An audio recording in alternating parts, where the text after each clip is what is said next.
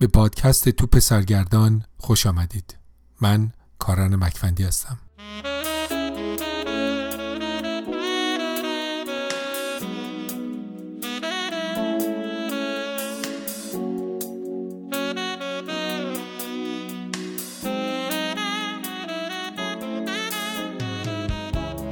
این اپیزود ترجمه فارسی فصلی از کتاب نامه به یک ورزشکار جوان اثر کریس باش است. کریس باش ابر ستاره بسکتبال آمریکا و عضو تالار مشاهیر بسکتبال است. همانطور که از عنوان کتاب برمیآید فصل این کتاب نامه است از زبان او که برای یک ورزشکار جوان نوشته شده. امیدوارم لذت ببرید.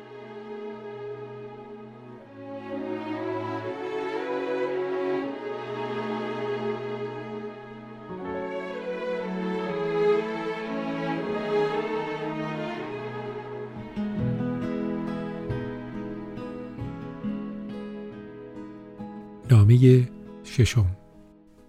غرور خود را کنار بگذارید. منظورم این نیست که آدم خودمهوری هستی ولی می‌دونم غرور داری.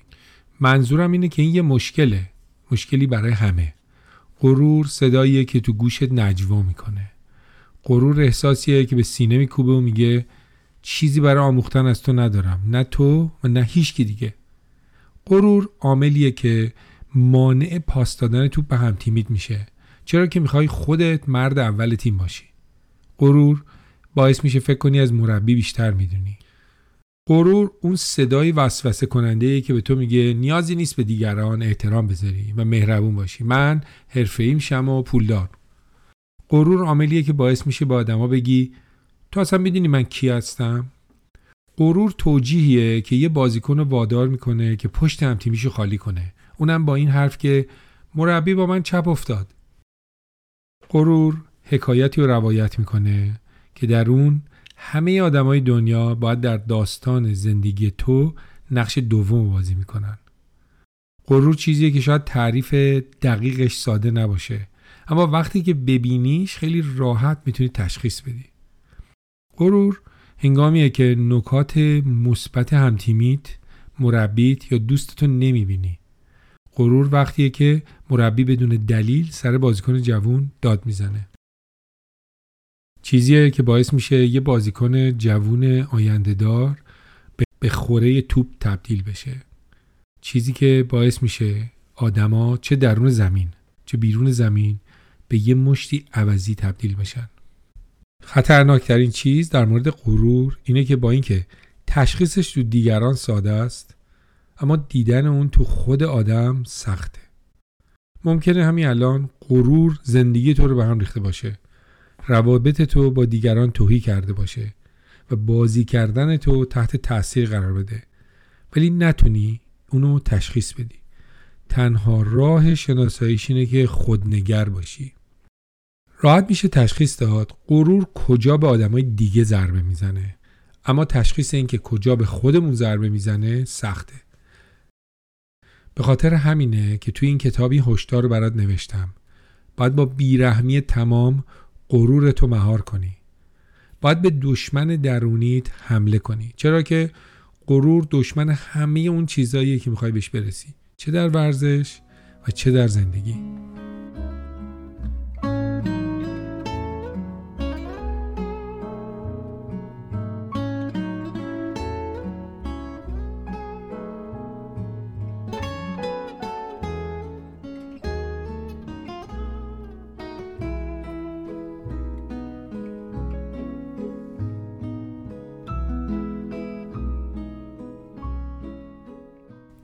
یادم میاد بچه که بودم یه بازیکن در تیم مقابل میشناختم. خیلی بازیکن سریع بود قدش هم بلند بود شوت خوبی هم داشت. بعدا مستقیم از دبیرستان رفت ام و بقیه ما راهی دانشگاه شدیم. تا حداقل یه سال اونجا تجربه کسب کنیم. اما تیمی که او به او پیوست از او خواست که چند مدت در جی لیگ یعنی لیگ آماده سازی بازی کنه. او به هیچ وجه قبول نکرد. یه بار به یه گزارشگر گفت امکان نداره چنین چیزی رو قبول کنم. چون من به اندازه های NBA هستم. من بازیکنی نیستم که نیاز به پیشرفت داشته باشم. این غرورشه. اگه فکر می‌کنی نیاز به بهتر شدن نداری راست میگی. چون با این روحیه امکان نداره از این بهتر بشی.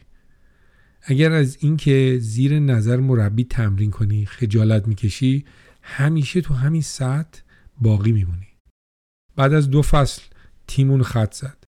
ماجرای او آویزه گوش من شد و من امیدوارم آویزه گوش شما هم بشه. جیلی قدیم اسمش دیلی بود که اون شخص به حرف دیش توجه نکرد. او فکر کرد که حرف دی اول کلمه انگلیسی ناقص یا دفیشنته مثل نمره دی که نمره ردی تو مدرسه است. نه قربان D در این لیگ اول کلمه انگلیسی پیشرفت یا development ه یادمون نره که بازیکنانی چون جی جی باریا دنی گرین و حسن وایت ساید از D League به NBA اومدن. کسی هست که نخواد پیشرفت کنه؟ آیا پیشرفت برای کسی مطلقه؟ چرا بعضی از بازیکنهای جوان از این قضیه فرارین غرور عامل اصلی این قضیه است. مدیریت و کنترل غرور یکی از سختترین کارهای دنیاست خصوصا وقتی جوونی. همه آدما نسبت به غرور ضعف دارن. اما وقتی جوونی و اطرافیات به تو میگن چقدر خوبی کنترل غرور سختتر میشه. یا وقتی دیگران قانون رو برای تو دور می‌زنن. وقتی خودباوری رمز موفقیت غرور کار خراب می‌کنه.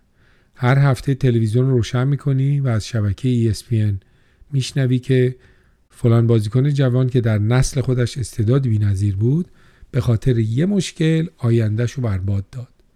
کمتر پیش میاد که این مشکل مصدومیتش باشه که زندگیشو تباه کرده باشه. بیشتر مواقع مواد مخدر یا مشکلات با قانونه. خیلی از اونا فکر می‌کنن استعداد اونا هدیه خداوند به ورزشه. خودشون رو مرکز یک تیم تصور می‌کنن که با هیچ کسی دیگه ای نمیشه جایگزین کرد.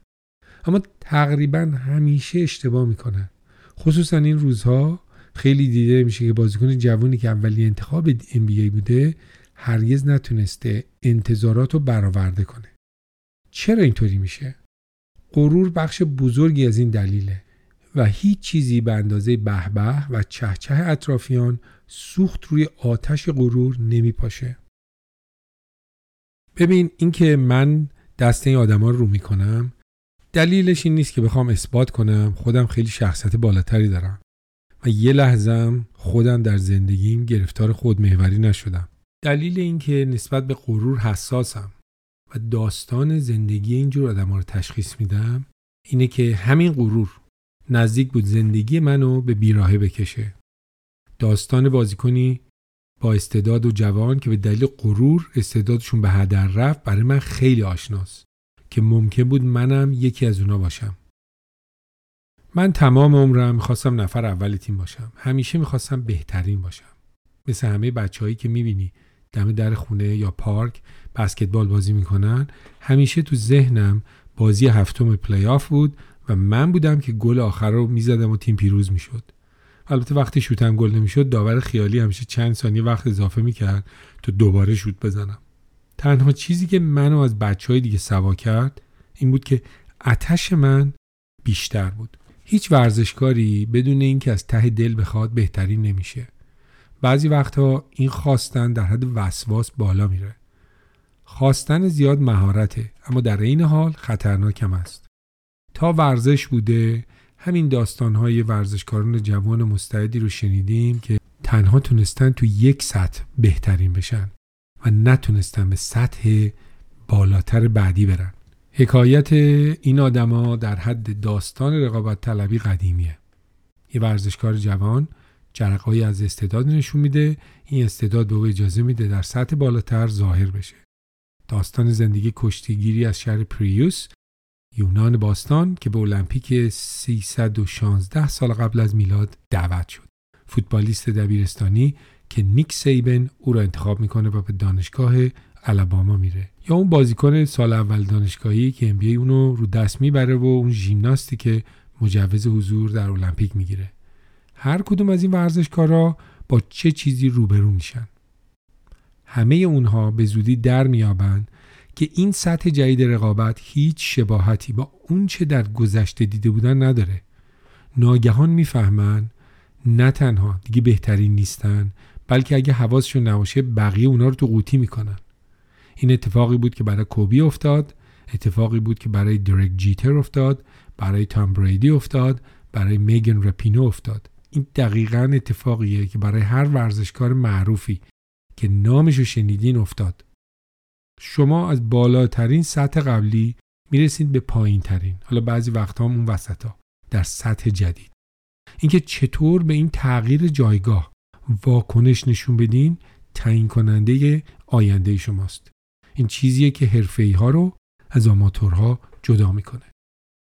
اینکه تو به تغییرات چجوری واکنش نشون بدی تعیین کننده میزان غرور توه. اگه هنوزم هی به خودت بگی من بهترینم اونم در حالی که یه عالمه چیز برای آموختن هنوز نیاز داری. مطمئن باش به گوشه رونده خواهی شد و یه جوانتر و بهتر جای تو رو می‌گیره. می‌تونی این عدم موفقیت رو بندازی گردن بدشانسی مربی ناجور یا حتی همتیمی های بد ولی به هیچ جایی نمی‌رسی. اما می‌تونی با واقعیت اونطوری که هست روبرو بشی و درک کنی که هنوز چیزای زیادی برای آموختن داری. اینجاست که شانس بالا رفتن و بهتر شدن خواهی داشت. پارادوکس غرور اینه. اگه می‌خوای به یکی از بزرگان تبدیل بشی باید با خودت رو راست باشی و بپذیری که بهترین نیستی You know, I love Coach Kevin. I love playing for him. I love talking to him on off days and during practices. And you know, uh, you know, I, I've been, you know, blessed you know, with me not having the ability to go to college, coming straight out of high school, to have a college coach and be able to play for him since, you know, since 05. We've had a great dialogue ever since I was, you know, 17 years old. You know, I wanted to go to Duke. I wanted to play for him. And so now I have this opportunity and it's, uh, it's been everything I could ask of and more. I was excited once uh, I, found out Coach K would be the coach. And, um, you know, as a kid, I looked up to him, you know, always watching Duke. You know, I was excited I got this opportunity. تجربه اینو به من آموخت چون در دبیرستان بازیکن خوبی بودم دانشگاه جورجیا تک سراغ من اومد پیش خودم فکر کردم دانشگاه هم سطح رقابتش مثل دبیرستانه. فاصله فهمیدم که به کل در اشتباهم. دانشگاه حسابی حالم رو جا آورد. بازی تو دانشگاه هیچ ربطی به سطح رقابت در دبیرستان نداشت. و اونطوری که راحت در دبیرستان بالا می‌رفتم در دانشگاه کار ده برابر سختتر بود.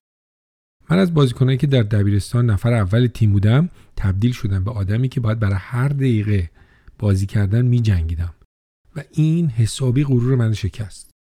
من با بازیکنای رقابت می کردم که در سطح کنفرانس ACC در دانشگاه بودم. اینکه باید تلاش می‌کردم پا به پای اونا بازی کنم منو خیلی تحقیر کرد. این اولین بار بود در عمرم که با طعم رقابت تو سطح بالاتر روبرو می شدم اینجوری نبود که بدون هیچ تلاشی و هر روز بهترین بازیکن زمین باشم. مثل یه بازیکن عادی شده بودم.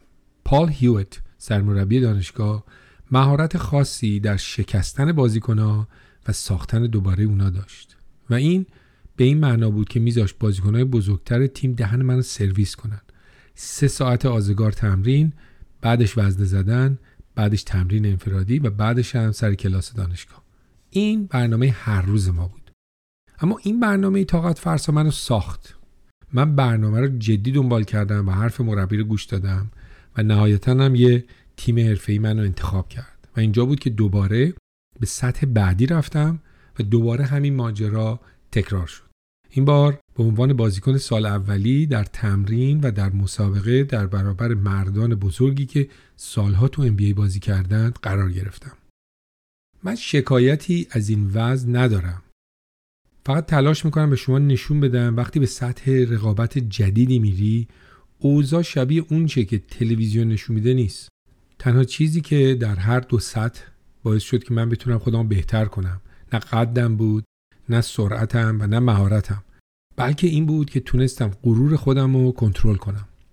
هر بار که تو تمرین بازیکنهای دیگه به من غلبه می‌کردن پیش خودم تکرار می‌کردم. راه زیادی برای طی کردن هنوز مونده. اینکه بتونی این جمله رو تو ذهن جا بندازی رمز موفقیت در سطح بعدی رقابته. حالا چه ورزش باشه یا درس باشه یا کار. اما در هر قدم از این مسیر با چالش های روبرو بودم. من تو عمرم در برابر بازیکنایی که اینقدر از نظر فیزیکی قوی بودن بازی نکرده بودم. اون زمان بازیکن قد بلند مثل من خیلی بیشتر از امروز زیر حلقه بازی می‌کردن و گرفتار درگیری های فیزیکی می‌شدن. مثل روزای اولی که تازه از دبیرستان به جورجیا تک مده بودم غلبه بر حریف برام خیلی سخت همونطوری که ذهنیت بازیکنان دانشگاهی با بازیکن دبیرستانی متفاوت بود. ذهنیت یه بازیکن حرفه‌ای هم برای من جدید. در دبیرستان و دانشگاه وقتی تمرین نمی‌کنی با بچه های تیم عشق حال می‌کنین. اما حالا تو تورنتو رپتورز فضای کاری حاکم بود. من یه جوون تازه وارد بودم. اونم در تیمی پر از مردای بزرگ که هر کدومشون زندگی خودشونو داشتن. و انتظار نمی‌رفت که بعد تمرین با هم وقت بگذرونیم.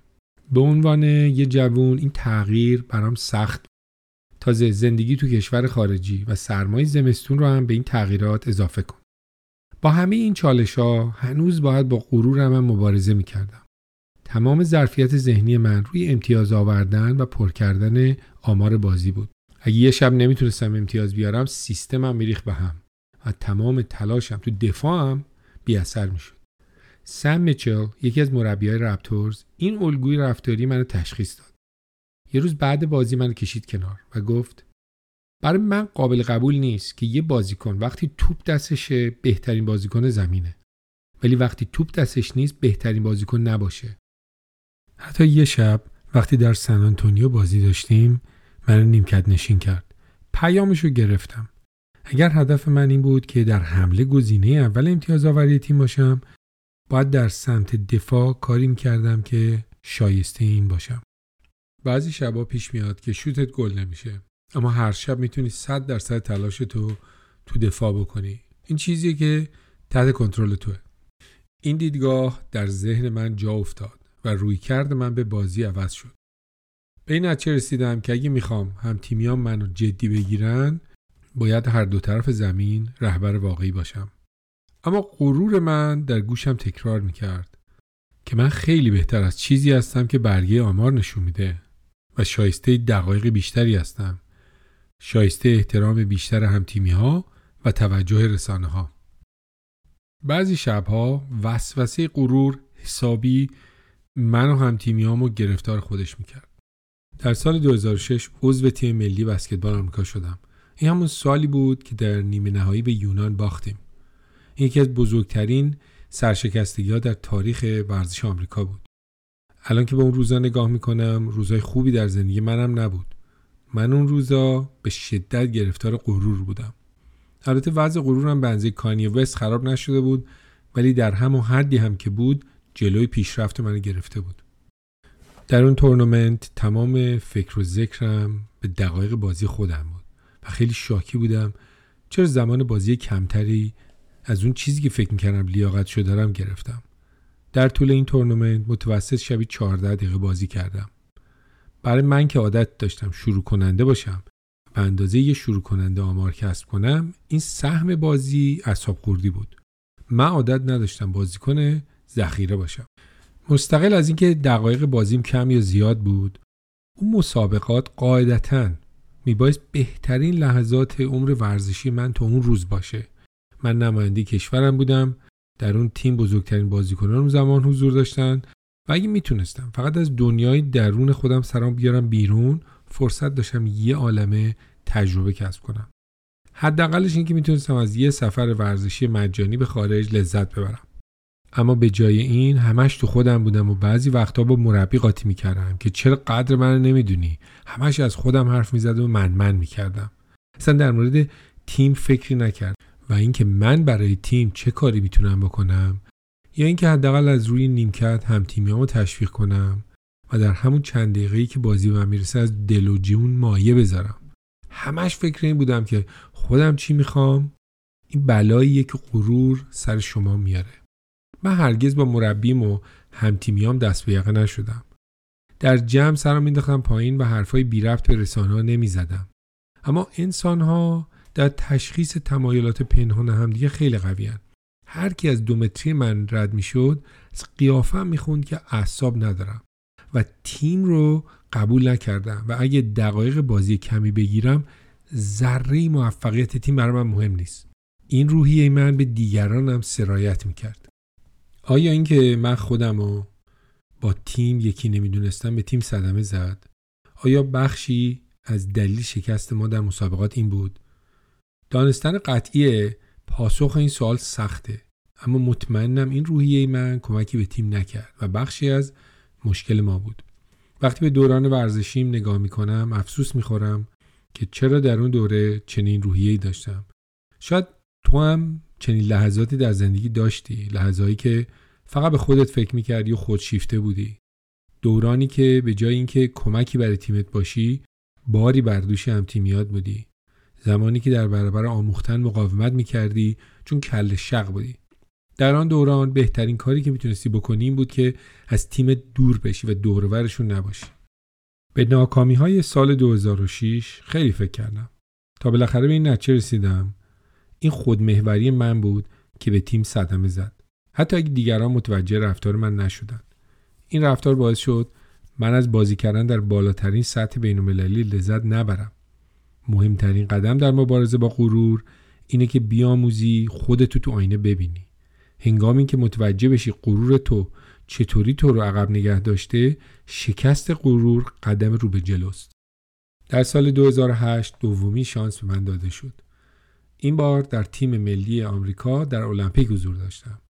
این بار شعار من این بود. هر کاری که تیم از من بخواد برای پیروزی انجام میدم. در نامه قبل در مورد ارتباط کلامی به این موضوع اشاره کردم ولی اینجا می‌خوام بیشتر بازش کنم. بعد از ظهر یه روز در اردوی تیم ملی در لاس وگاس بودیم.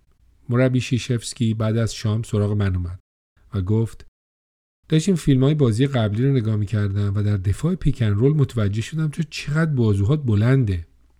مربی از من نخواست که خودم رو فدای تیم کنم اما چیزی که من شنیدم این بود. این یه فرصت برای توه. با دفاع کردن می‌تونی به تیمت کمک کنی. او به من نگفت. تو می‌تونی ستاره تیم باشی. او به من نگفت. به این فکر می‌کنم که دقایق پایانی بازی تو باید دست تو باشه. او در مورد نکته ظریفتر حرف زد و چیزی که من شنیدم در مورد نقش من در موفقیت تیم بود. و اگر در تمرین بهتر باشم و مورد توجهش قرار بگیرم فرصت بازی کردن بیشتری در این تیم به من میده. اگه همین حرف و چند سال پیش به من زده بود جز تعریف و تمجید چیزی نمیشنیدم یا حتی ممکن بود حرفش رو از این گوش بشنوم و از اون گوش در کنم. ولی در آن دوران به این فکر نبودم که باید شایستگی دقایق بازی کسب کنم بلکه فکر می‌کردم اون دقایق حق بیچون و چرای منه. این درک رو نداشتم که لای در موفقیت بر من باز شده و اونقدر عزت نفس نداشتم که پامو بذارم لای در که این در بسته نشه. این که بخوایم داستان رو به این سادگی تعریف کنیم که چون در سال 2006 من خودخواه بودم باختیم و چون در 2008 من در خدمت تیم بودم برنده شدیم خودش خودخواهیه. چرا که نقش بقیه بازیکنان در این موفقیت نادیده گرفته میشه. شکست 2006 پیروزی 2008 به دلیل کوهی از عوامل بود. ولی از دیدگاه من تفاوت این دو مسابقات این بود. در سال 2006 من بار تیم بودم و در 2008 من کمک تیم بودم. هیچ کس حتی مایکل جوردن حتی کوبی حتی لبران نمی‌تونه به تنهایی مدال المپیک یا قهرمانی کسب کنه. هر عضو تیم می‌تونه نقش مثبت یا منفی در کمک یا صدم زدن به تیمش داشته باشه. و من افتخار می‌کنم که در سال 2008 تاثیر من بر تیم مثبت بود خبر خوب در مورد غرور اینه که هیچ وقت برای کنترلش دیر نیست.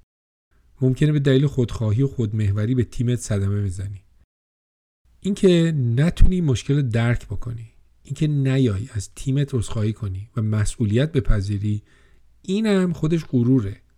اما اگر به کردار خودت نگاه بیطرف داشته باشی مسئولیت بپذیری و به بازخوردهای دیگران گوش بدی تا دفعه بعد این اشتباه رو تکرار نکنی این چیه؟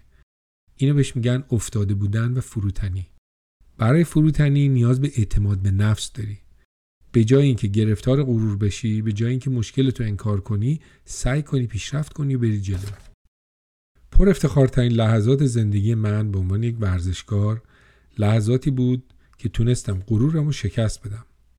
در فینال سال 2013 در برابر سن آنتونیو سپرز در بازی هفتم من یه امتیازم نیوردم. اما آمارهای دیگر رو به توبره کشیدم. تا تونستم در دفاع و ریباند به تیمم کمک کردم. به اینکه قهرمان شدیم افتخار می‌کنم اما مفتخر هستم که در سالهای بازیم آموختم چجوری غرورم و کنار بذارم و در خدمت تیم باشم. هر کودکی می‌تونه تصور کنه که گل پیروزی بازی هفتم فینال رو به ثمر رسوند. اما تنها یه مرد در شبی که هیچ کدوم از شوتاش گل نمیشه قادر راهی پیدا کنه که باز هم مهره موثر تیمش باشه. شاید تعجب کنید اما پیروزی در بازی هفتم فینال اونم شبی که من صفر امتیاز آوردم از هر بازی 20 امتیازی دیگه بر من شیرین تر بود. اولین روزهایی که با مایامی آمدم نقشه مورد نظر من از بازی این بود. دوست داشتم روی بلوک سمت راست توپ بگیرم. نقطه ای بود که بیشتر امتیازاتم رو توی تورنتو از اونجا آوردم. اما سیستم مربی سپولسترا به این شکل کار نمی‌کرد. من باید از حریم آسایشم بیرون می آمدم و نقش جدیدی رو میپذیرفتم. این تنها من نبودم که از حریم آسایشم بیرون اومدم. همه بازیکنان به شکلی با این چالش روبرو بودن همه ما باید از خودگذشتگی می‌کردیم تا این تیم جواب بده. حتی لبران جیمز و دوین وید. الان به سختی به ذهن میاد ولی وقتی اون روزا فکر می‌کنم هیچکی مطمئن نبود که این تیم جواب میده. یادم میاد قبل از ترک کردن تورنتو دوستی از من پرسید داری از تورنتو میری که قهرمانی بگیری؟ کسب قهرمانی کار ساده ای نیست. همینجا بمون پول بیشتری گیرت میاد. این شهر عاشق توه. تصور کن تصمیم اینکه تورنتو رو به قصد مایامی ترک کنم چقدر برای من سخت بود و چقدر سختتر که اطمینان حاصل کنم که غرور بیجا روی این تصمیم تأثیری نذاشته باشه.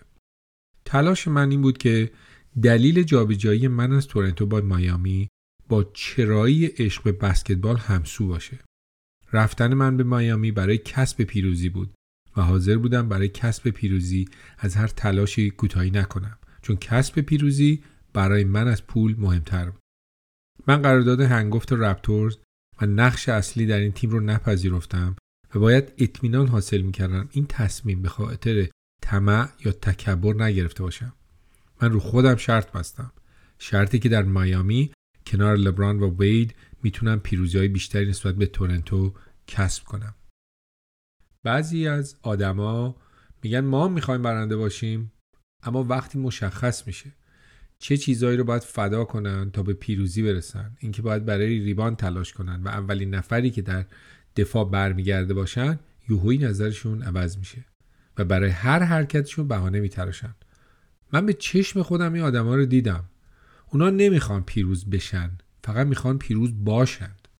اونا فقط بخشای پرزرق و برق پیروزی رو می‌خوان به بخشای سخت اون بخشی که باید عرق بریزی و کار کنی و نمی‌خوان. اونا افتخار پیروزی رو می‌خوان نه کار سختی که منجر به پیروزی میشه.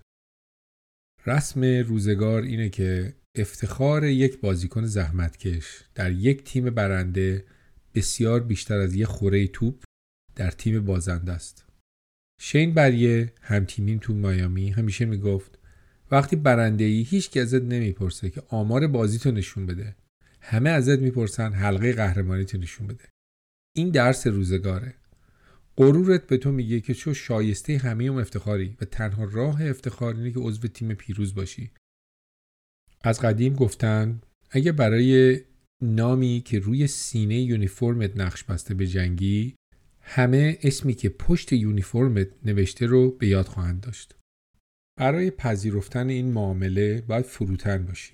این چیزیه که غرور تو اونو درک نمی‌کنه. غرور به تو فشار میاره که هر لحظه بیشتر و بیشتر بخوای پس از کسب قهرمانی اول به مایامی هیت ما راشارد لوئیس و ری آلن رو هم گرفتیم و من متوجه شدم که سهم شوتای من باز هم کاهش یافت اما تک تک بازیکنها نقش خودشون رو با دل و جون پذیرفتند و ما قهرمانی دوم رو هم کسب کردیم تمام این مدت باید به صدایی که تو گوشمون می‌گفت تو شایسته شوت بیشتر، دقایق بیشتر و توجه بیشتر هستیم رو ساکت می‌کردیم. وقتی در بالاترین سطح هستی می‌دونی چند نفر دارن دم گوشت حرف می‌زنن؟ یه عالمه. تصور کن الان چند نفر با تو حرف می‌زنن. حالا اونو بگیر ضرب در میلیون بکن. خیلی از کسانی که از بیرون به زندگی تو نگاه می‌کنن تلاش می‌کنن غرور تو تغذیه کنن. هی میگن چرا توپ کم به تو می‌رسه؟ تو حقته که بیشتر توپ داشته باشی اگه من بودم این کارو می‌کردم اگه من بودم این کارو می‌کردم یه شب که هنوز بازیکن جوانی در تورنتو بودم شب خوبی نداشتم و عصبانیتم رو نشون دادم. نه پشت درهای بسته در رخ کرد بلکه جلوی چش مردم. همون شب یکی از دوستان به من گفت خوب کاری کردی. باید بهشون نشون بدی کی هستی. کسایی که چنین چیزایی به تو میگن عموما قصد بدی ندارن. بیشتر این نوع حرفا رو دوستات می‌زنن. اونایی که سعی می‌کنن برای بازی بعدی بهت انگیزه بدن. اما چیزی که اونا متوجه نیستن اینه که با این حرف حیولای غرور تو تقویت میشه. نظم ذهنی تو به هم میریزن و سعی می‌کنن ذهنیت تیمی رو از تو بگیرن. مثل اینکه تو داری الان رژیم می‌گیری یهو دوستت بیاد بهت یه چیزبرگر با بیکن بده. حالا اگه من حرف دوستم رو گوش می‌دادم و هر شب عصبانیت خودم رو سر دیگران خالی می‌کردم به اون بازیکنی تبدیل می‌شدم که هیچکی دوست نداشت با او هم تیمی بشه. اگه اجازه بدی که خودتو گرفتار این نوع حرفا کنی. به بازیکنی تبدیل میشی که به جای پاس دادن به هم تیمی بدون دفاع خودش یه شوت بد می‌زنه. به اونایی تبدیل میشی که وقتی یه شب شوتشون گل نمیشه رو نیمکت سرشون میزن پایین. به اونایی تبدیل میشی که نصف نیمه دفاع می‌کنن چون تو ذهنشون از یکی شاکی هم. چطوری می‌تونی این صداهای منفی رو نشنوی؟ اگه سهم در هر بازی فقط ده تا شوته آیا هنوزم می‌تونی از دل و جون مایه بذاری؟ آیا می‌تونی به عنوان بازیکن ذخیره مثل اون موقعی که استیو کر از آندر ایگدالا خواست ذخیره تیم باشه اونم ایگدالایی که تمام عمرش در فیلادلفیا شروع کننده بود؟ آیا point guard به تو پاس نده هنوزم می‌تونی نفر اولی باشی که تو دفاع برمیگرده؟ آیا می‌تونی به هم تیمیت روحیه بدی وقتی روحیش رو از دست داده و منتظر نشی که بقیه اول اون کارو بکنن؟ آیا می‌تونی به مربیت اعتماد کنی که اونم به اندازه تو دوست داره پیروز بشه؟ آیا حاضری اون چیزی که تصور می‌کردی بلدی رو دوباره بیاموزی؟ اگر جوابت به این سوالا مثبت باشه سرسختی ذهنی و از خودگذشتگی کافی رو داری که بتونی در مرحله بعدی حالا هر مرحله که می‌خواد باشه موفق بشی. و وقتی موفق میشی این اعتماد به نفس توه که افزایش پیدا می‌کنه نه غرورت.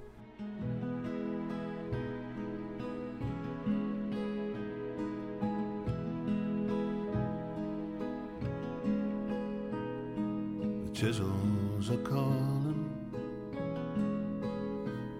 It's time to make sawdust. تفاوت غرور و اعتماد به نفس در چیست؟ غرور به تو دروغ میگه. غرور به تو میگه بهترین هستی بدون اینکه به نتیجه کار توجه کنه. همیشه توجیهی برای تعریف کردن از تو پیدا می‌کنه. اعتماد به نفس باور به توانایی هاته باور به زحمتی که کشیدی و زحمتی که سند و مدرک براش هست. اعتماد به نفس به تو میگه در آینده اتفاقات خوبی برات رخ میده. چون تو برای اون اتفاقا زحمت کشیدی. غرور به تو میگه پیروزی حق توه. چون تو تو هستی. اعتماد به نفس به تو میگه حق داری انتظار موفقیت داشته باشی. چون برای رسیدن بهش زحمت کشیدی. غرور به تو میگه به هر چیزی که نیاز داشتی برسی رسیدی. اعتماد به نفس همیشه برای چالش بعدی آماده است.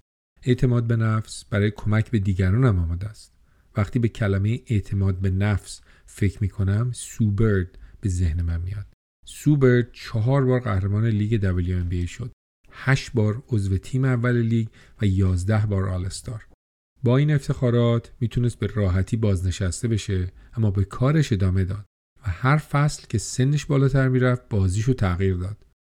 او حتی مدتی در کادر رهبری تیم NBA دنور ناگتس هم بود و به همراه همسرش میگن راپینو برای حقوق دیگرباشان جنگید. این نمود کاملی از اعتماد به نفسه که در اثر تلاش و کوشش او کسب شده.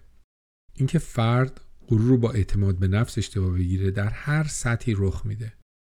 در مورد این مسئله فیلم های مستند زیادی ساخته شده.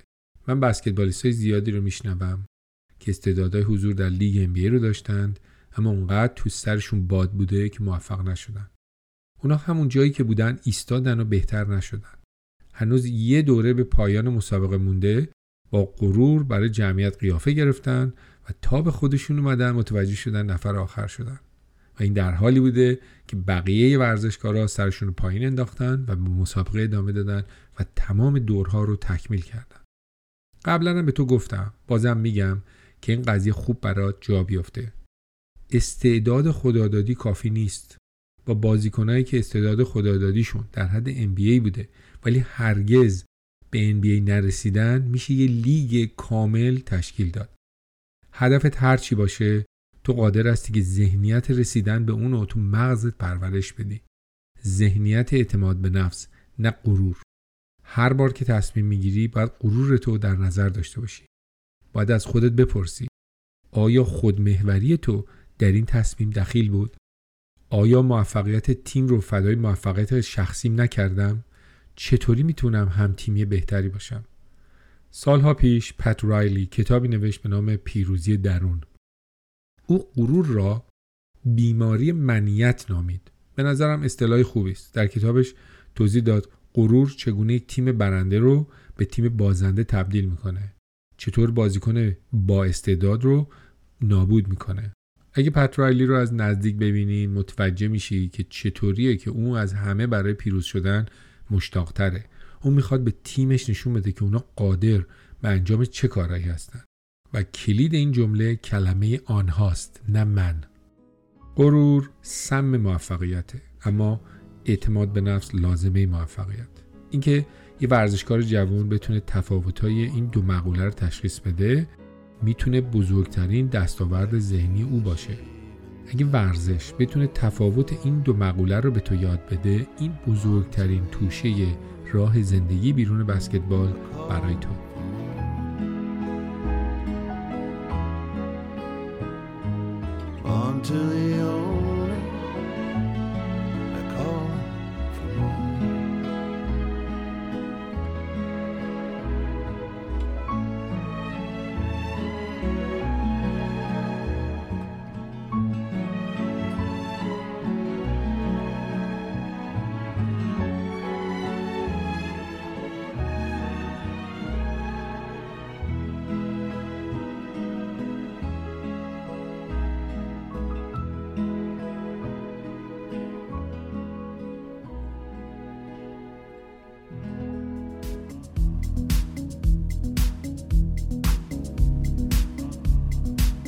پادکست توپ سرگردان را من کارن مکندی تدوین اجرا و ضبط می‌کنم. اگر از این اپیزود خوشتون اومد به پادکست درجه‌بندی 5 ستاره بدید و مشترک بشید. اونو به دوستاتون حتی غیر بسکتبالی ها و حتی غیر ورزشی ها معرفی کنید. اگه در Apple Podcast، Google Cast یا Castbox یا هر جای دیگه نام پادکست Loose Ball را جستجو کنید آن خواهید یافت. این پادکست تا وقتی من هستم بدون آگهی و پیام بازرگانی پخش میشه.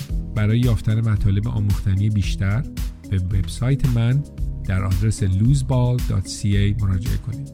یادتون نره بسکتبال زندگیه.